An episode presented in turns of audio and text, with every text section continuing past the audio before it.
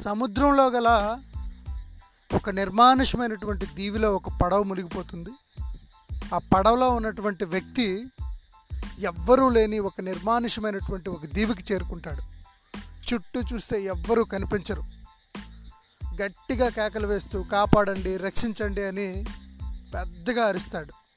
దేవుడికి మొరపెట్టుకుంటాడు. అలా ఎవరైనా వస్తారేమో అని ఆశగా సముద్రం వైపు చూస్తూ రోజులు వారాలు నెలలు గడిపేస్తాడు. ఇక లాభం లేదనుకొని అక్కడ దొరికినటువంటి వస్తువులతో ఒక గూడుని అంటే ఒక గుడిసెను తయారు చేస్తాడు. అక్కడ ఏవైతే దొరుకుతున్నాయో వాటిని తింటూ అలా తన కాలాన్ని గడుపుతూ ఉంటాడు. ఒకరోజు తినడానికి ఏమీ దొరక్క నిరాశగా ఉంటే కారణం తెలియకుండానే ఆ గుడిసె కాలిపోతూ బూడిదవుతూ ఉంటుంది. అలా ఆ గుడిసె కాలిపోతుంటే మరింత నిరాశకి నిస్సత్తుకి గురవుతాడు.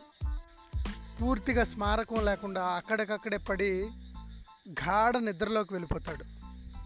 తెల్లవారేసరికి తనకు దగ్గరగా ఒక పడవ రావడం గమనిస్తాడు. ఆ పడవలోంచి కొందరు తన వైపు వచ్చి తన దగ్గరికి వచ్చి నిన్ను తీసుకెళ్ళడానికి మేము వచ్చామనగానే చాలా ఆనందిస్తాడు చాలా సంతోషిస్తాడు అడుగుతాడు.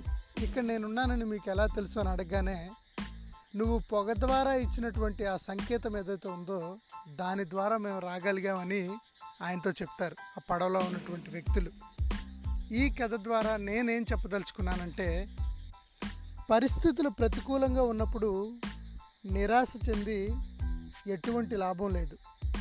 ఆత్మస్థైర్యాన్ని ఆత్మధైర్యాన్ని కూడగొట్టుకోవాలి మనమంతా. సమయం కోసం అయితే తప్పకుండా వేచి చూడాలి. వందకి వంద శాతం మంచే జరుగుతుంది అని మనం అంతా కూడా నమ్మాలి. అక్కడ గుడిసె తగలబడ్డం కూడా తన మంచి కోసమే జరిగింది.